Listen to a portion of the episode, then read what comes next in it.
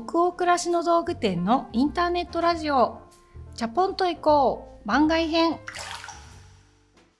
10月17日月曜日。おはようございます。こんにちは。の方もいらっしゃるでしょうか、えー、北欧暮らしの道具店店長の佐藤です。いつもはチャポンと行こうの相棒吉部さんとお届けをしているラジオなんですけれども今日はですねちょっと試しにというか思いつきでと言いますか、えー、番外編というのを作ってみようと思いまして、えー、ちょっと寂しいんですけれども私店長の佐藤が一人でお届けをする回になります、まあ、ちょっと後で別のスタッフをゲストに招いておりますので正確には一人ではないんですけれども出だしは一人で始めてみたいなと思っております。何がこの番外編なのかっていうのをちょっとお伝えしようかなと思うんですけれど私たちが営んでおりますこの北欧暮らしの道具店というお店ではオリジナルのブランドで洋服とかそれから雑貨とかコスメとかを開発して販売するっていうことをしているんですね。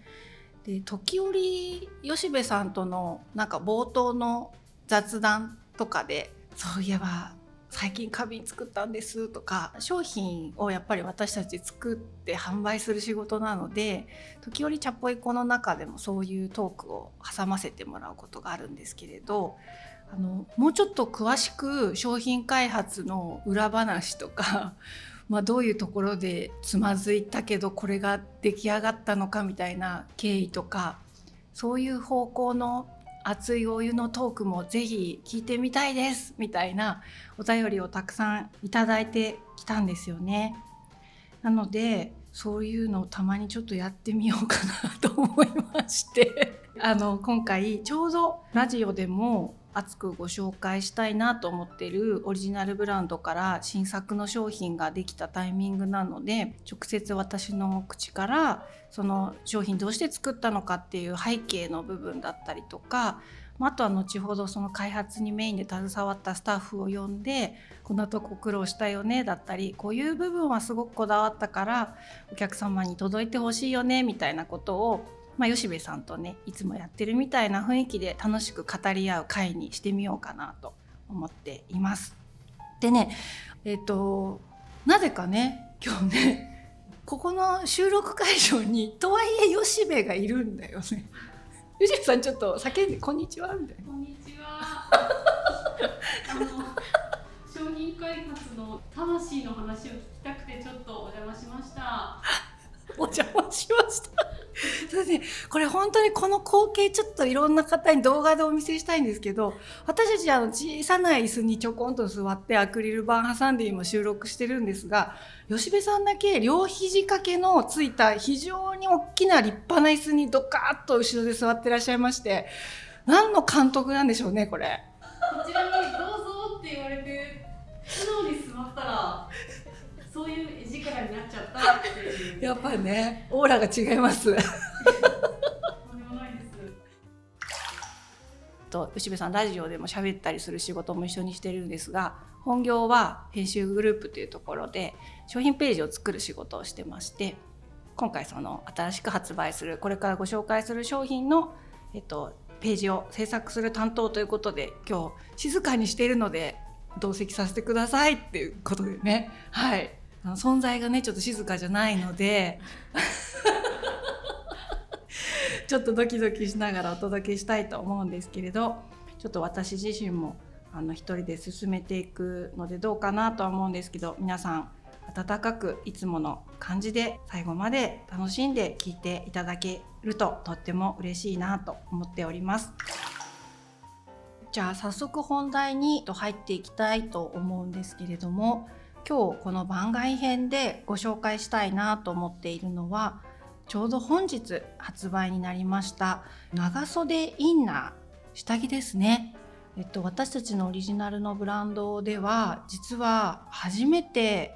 作ることができた念願のインナーウェアというジャンルでしてこれはあの商品ページであったり動画であったり、まあ、読み物であったりでもお伝えしていくとは思うんですけれど私自身もちょっといろんな思い入れがこの企画にあったりかなり実現するまで試行錯誤が長くてお客様に自信を持って出そうってなるまで時間がかかったアイテムでもあるのでラジオで記念すべき番外編の第1回としておしゃべりするアイテムにぴったりだなというふうに思っておりました。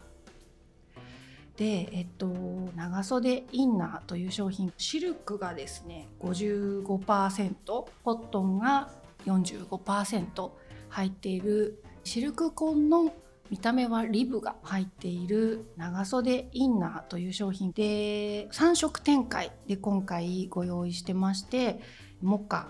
エクリュまあ、白っぽい色ですかね。ベージュっぽい色。それからブラックの3色展開で本日発売になっています。当店のアプリをダウンロードしてくださっている方がいらっしゃいましたらこのラジオアプリの中のラジオという機能でも聞くことができるので私の話とかスタッフの話をラジオで再生しながら商品ページを同時に見るとかっていう楽しみもぜひ味わってみてほしいなと思っています。アプリの商品検索でカタカナでいいなと入れていただくとちょうど今日発売されているものが見つかるかと思いますし見つけられないよという方は概要欄にリンクを用意しておきますのでそこから商品ページの方にも遊びに来てもらえたら嬉しいなと思っています。さてそれでですねまずちょっとスタッフいらっしゃいする前になんかどうして今下着を作ったのか特に長袖インナーから始めたのかっていうことをお伝えしたいなと思ってるんですけれども私たちのブランドでは最初オリジナルのブランドで作り始めたのは日用品とか雑貨の部門からでそこから洋服とかも作るようになり次にコスメとか少しスキンケア寄りのボディケア用品なんかも作るようになりそして今回その念願のね下着っていうところに一個一個スタンプを押して次に進むような開発人生でやっとそこに来たっていう感じなんですけれども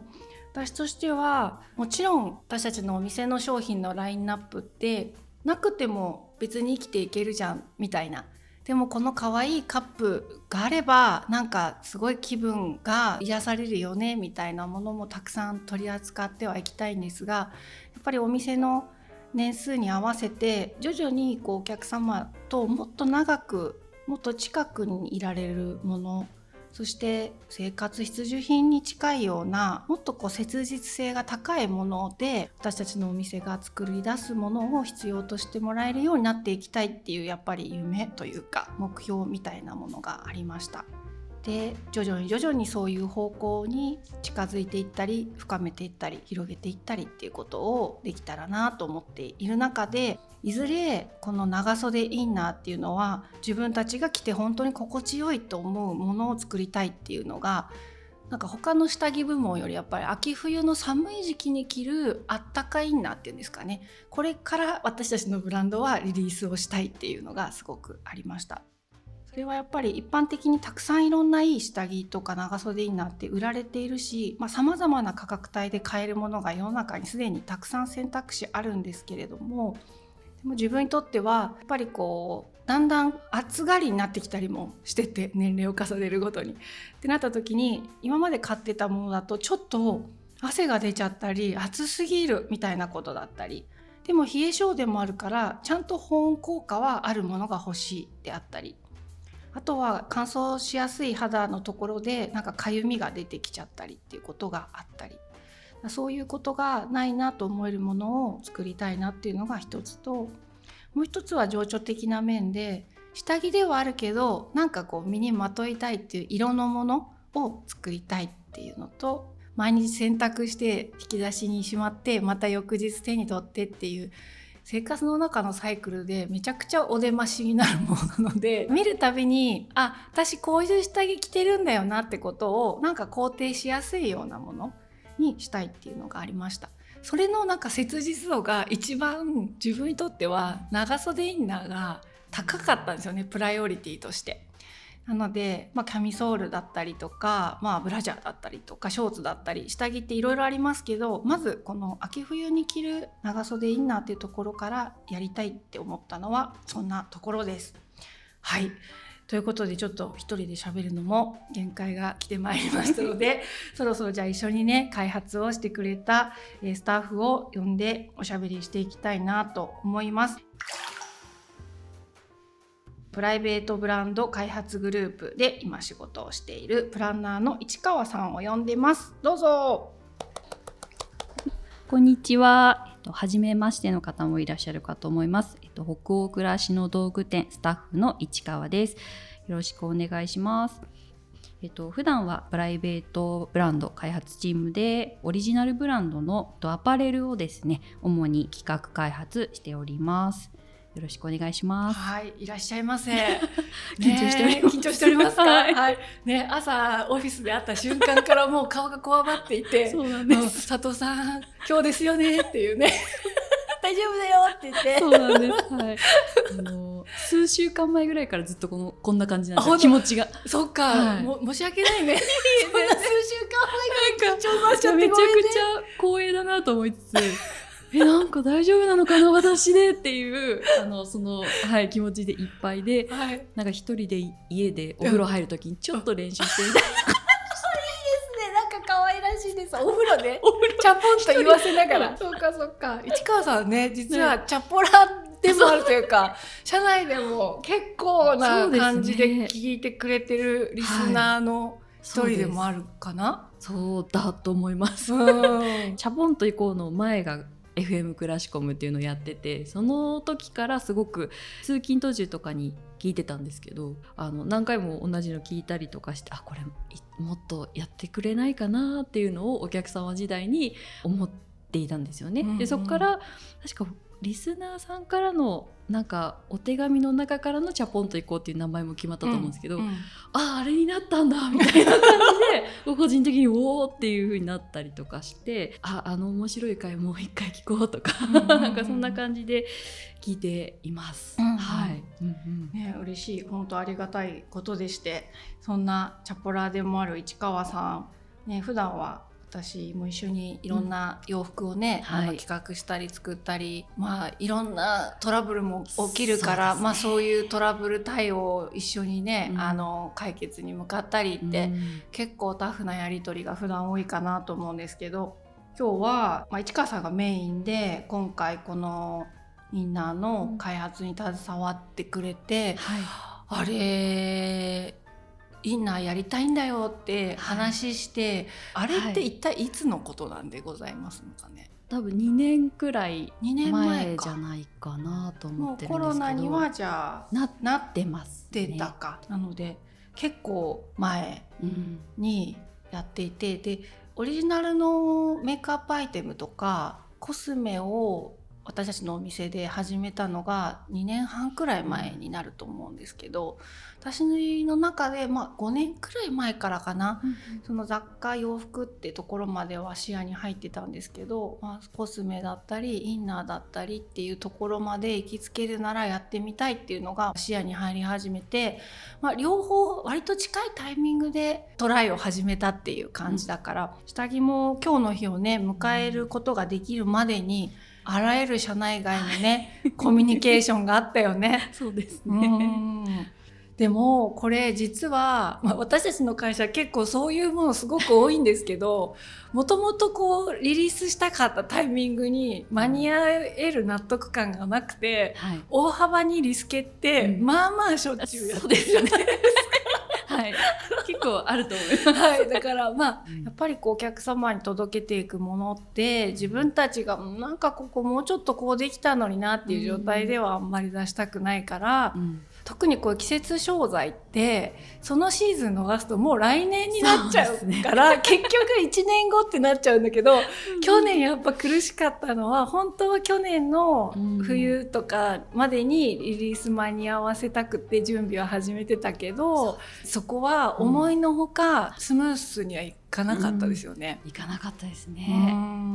ここにたどり着くまでいろんな形を試し いろんな生地を試しもうなんかすごい長いインナーをみんなでお試しできたりとか。私も来たそれ。なんかなんかあのチューブトップじゃなくて何て言うんだっけああいう服。太ももくらいまでちょっと長すぎるやつを作っちゃったら、なんか熱すぎたりとか丸まって上にくるくるきちゃったりとかして「ダメだこれは!」みたいなのもありましたよね。ね。そうですよね。長けりゃいいってもんじゃないっていうのも分かって。あと生地のこの伸縮具合とかも。そうね。一回これいけるかなって思ったけどちょっともうちょっとやっぱり寒い季節だから、うんうん。体にフィットさせたいよねっていうので、うんうん。もう一回作り直したりとか。あった。今回やっぱりその汗かくほど熱くないがでも私も身離れが良すぎる生地だと、だるっとしちゃったりとか、うんあとは今度その間に風が入ってきてうん。冷えちゃうっていうのがあって適度な体のフィット感はとっても大事なんだけれども、密着しすぎて汗かいちゃうみたいなことがないために、うん。まあ、もしかしたらこれでも汗かいちゃうって人も0人ではないと思うんで 100%汗かきませんとは約束できないんですが、ただ私たちにとってはできるだけそうなりにくいその伸縮率だったりはい。生地根率選ぶのははい。本当に至難の道のりでしたね。はい、あとやっぱり去年その理想通りの時期に発売する優先順位を下げて、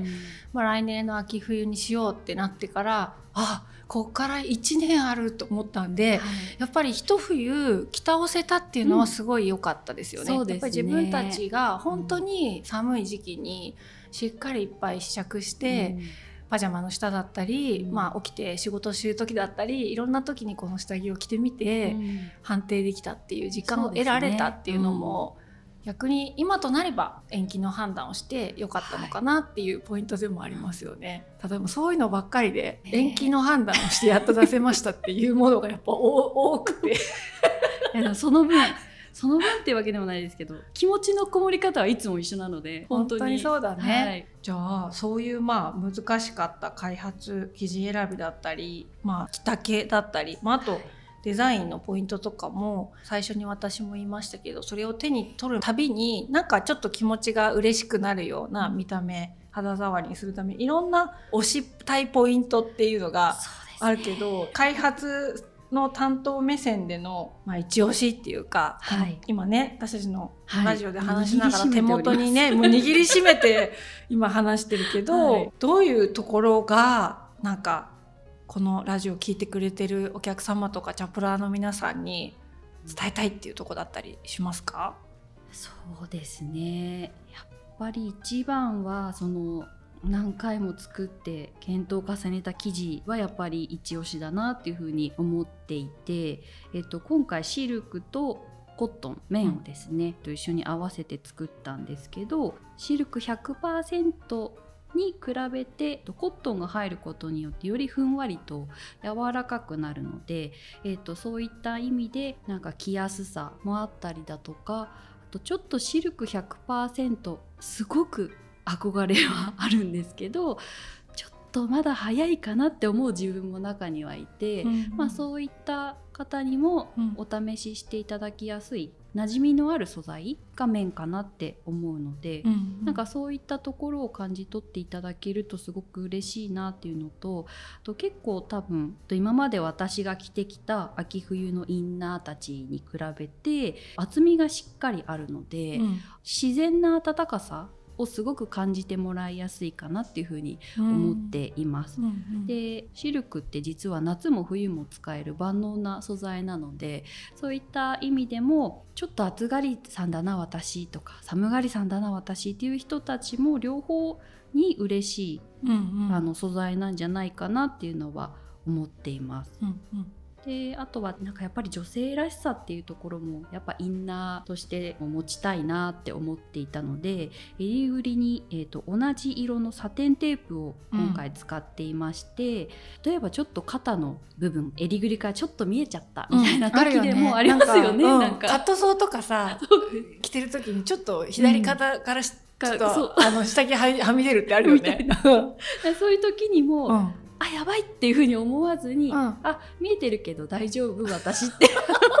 思える。はみ出て OK みたいあ見てても全然大丈夫って思えるようなな。ものになるといいなっていうのは思っていたのでそういった意味でもまあ、あのそれでも嫌だっていう方はもちろんいらっしゃると思うんですけど、うんうん、万が一見えてもあの嫌ではないようなあのデザインに仕上げたりとかこのサテンテープがあることでなんか手に取った時の嬉しさをちょっとキラッとした感じも感じやすいかなっていうふうに思っています。うんうん。あとは袖口とかから見えてもインナーインナーしすぎてないというか、うんうん、あのそれもはみ出対策？あそうですやっぱり袖まくった時とかわかる。ちょっと見えるじゃないですか。それすっごいみんなで話したよね。なんかあのニットのそれまくった瞬間にまくりきれなかった下着が残っててはみ出ちゃう時あって やばいってなってすごいキュキュキュキュってまくし上げるよねそのそれをなるべく気持ちよくしていただけるように、うん、あの考えましたね、うん、ちょそのちょっとあの厚手なことでカットソーみたいに着れるというかうんうん、もちろん下着のインナーなんですけど見えても焦らないっていうのは自分の中でも大事なところかなって思いましたね。うんうんうん、ただ多分想像される厚みとは全然違って、ね、薄さ軽さは非常にあり上に着る薄手のニットとかには、はいあんまりこう響かないようにですね。うん、したね。だからオリジナルで今すごく好評いただいてるベーシックニットっていうシリーズがあって、うんはい、あの辺りはサイズ展開とか色展開をすごく多数しているので、うんはい、色違いサイズ違いで買ってくださるお客様すごく多いんですけど、うんうんうん、まさにああいうニットの下とかにも気軽に着てほしいですよね。はい、着てほしいです。本当そうだね。これはなんかパイピングっていうんですか？この襟元のサテンを入れようってなって入れてみたサンプルが届いた時は、はい、みんなで「これだ!」ってなったよね。ね。やっぱ見た目の可愛さっていうのも絶対捨てられないってなって。うんはいあーなんか一さじりでいいからやっぱブランドとしていつもそういうこと考えるじゃない、うん。はい、ちょっとしたこう色っぽさとか、うん、一さじでいいから可愛いなみたいなポイントとか、ね、わざわざ買ったんだよなって思い出せるような、うん、なんか印を付与したいっていうのはあって、はい。うんうん、サテンは本当思いつけたのは良かったですよね。よね。なんか鏡で見た時もこの辺って一番なんか気になるこの首のデコルテのあたりっていうか、うんうん、でやっぱり自分でも気になるところなのでそういう部分にそういうのを施せたっていうのはすごくいいかなと思います。確かに、うん、このさ襟ぐりの開き方多分気になる人すごい多いと思うんだけど、はい、この開口部のさ、うんうんうん、鎖骨が見えるあたりとかのこの襟ぐりのサイズ感ってどうやって決めてったっけ？広すぎるとちょっとそわそわするだったりとか、うん、とはいえ狭すぎるとトップスから見えてしまうとかっていうのがあったので、うん、えっと、そういうことがなるべく起きにくいサイズ感で、えっと、他のオリジナルの商品たちとの襟のサイズとちょっと相性が良くなるようには考えて、前下がりの部分前の部分の襟の栗なんですけどそこを広げすぎるとやっぱり中のさらにブラジャーですね下着とかを見えてしまうので、うん、その辺も見えすぎないようにサイズ感を調整してます。うんうんうん、ある意味だから私たちにとっての絶妙な飽き具合とは何かっていうのを 結構議論したポイントだよねそこもね。なんかこれはこうどういう時にどんな風に着てほしいとかってあったりする、そうですね、うん、毎日手に取っていただけるのはすごく嬉しいんですけど、うんうん、ここぞという時だったりとかあちょっとなんか何かに頼りたいなみたいな時ってちょっと私自身はあって、うん、まあ、それがお菓子だとか、うん、いろんな 音だとか、うん、いろんなものあると思うんですけどそういう時に手に取ってああそうそうこれこれ良かったみたいに思えるものになっていただけたらものすごく嬉しいなっていうふうには思います。はい、やっぱり外側に着ている洋服は他の人から見える自分っていうのをある程度想定して決めるんですけどインナーはやっぱり自分にしか見えないというかちょっとある種パーソナルな部分かなっていうのが思うのでそういうところですごく安心しているとあのすごく機嫌よく過ごせるような気がするので なんかそういった時にも手に取っていただけるとすごくいいかなっていうふうに思います。うん。バイクの音が。すごい。いい話のところいろんな交通の音が今飛び込んで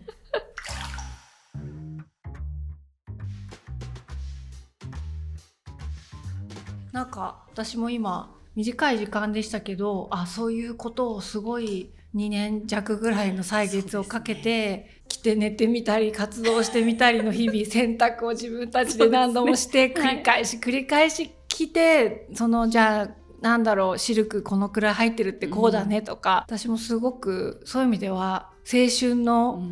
ような下着作りの日々、いいですね。市川さんね大変な部分もすごくあったと思うんですけど。でもどうですか？これ今日ね発売になってお客様がね、うん、あの願うことならばあらいい感じだなと思って まあ買ってくださったら一番ハッピーエンドだけどまだそれはお客様に通ってみないとわからないことだとした時に、うんはい、一旦このラジオの収録をしている現段階では、どんな心境ですか、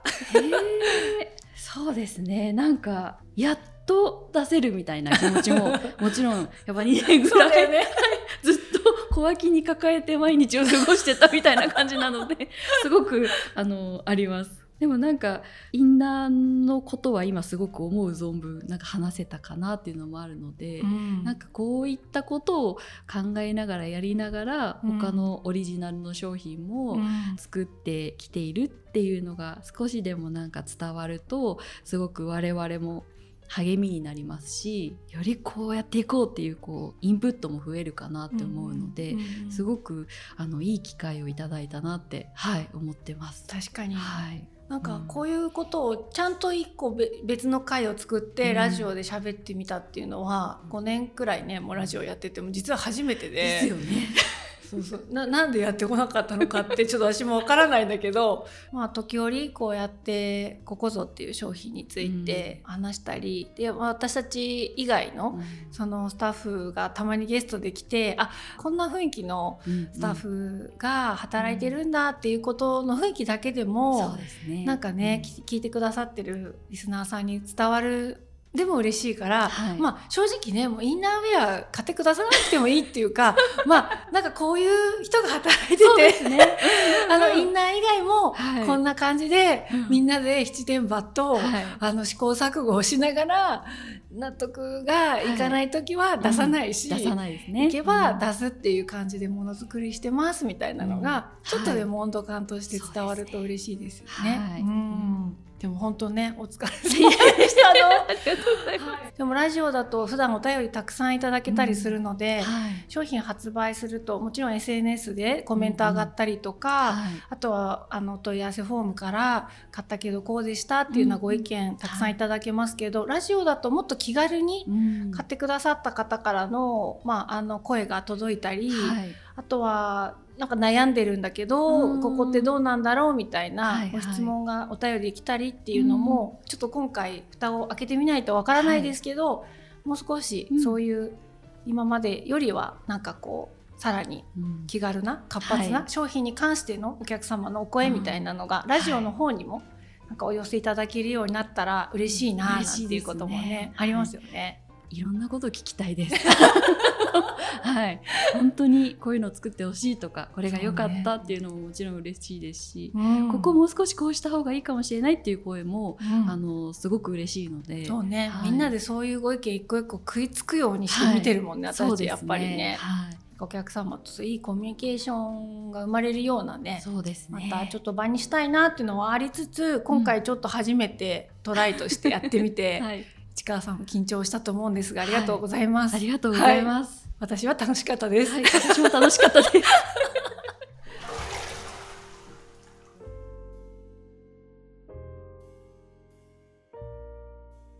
では今日のですねインターネットラジオチャポンと行こう番外編はここまでになります。またいつこういう番外編やれるかっていうのはわからないし、はい、反響次第ではそっと1回で終わる可能性もある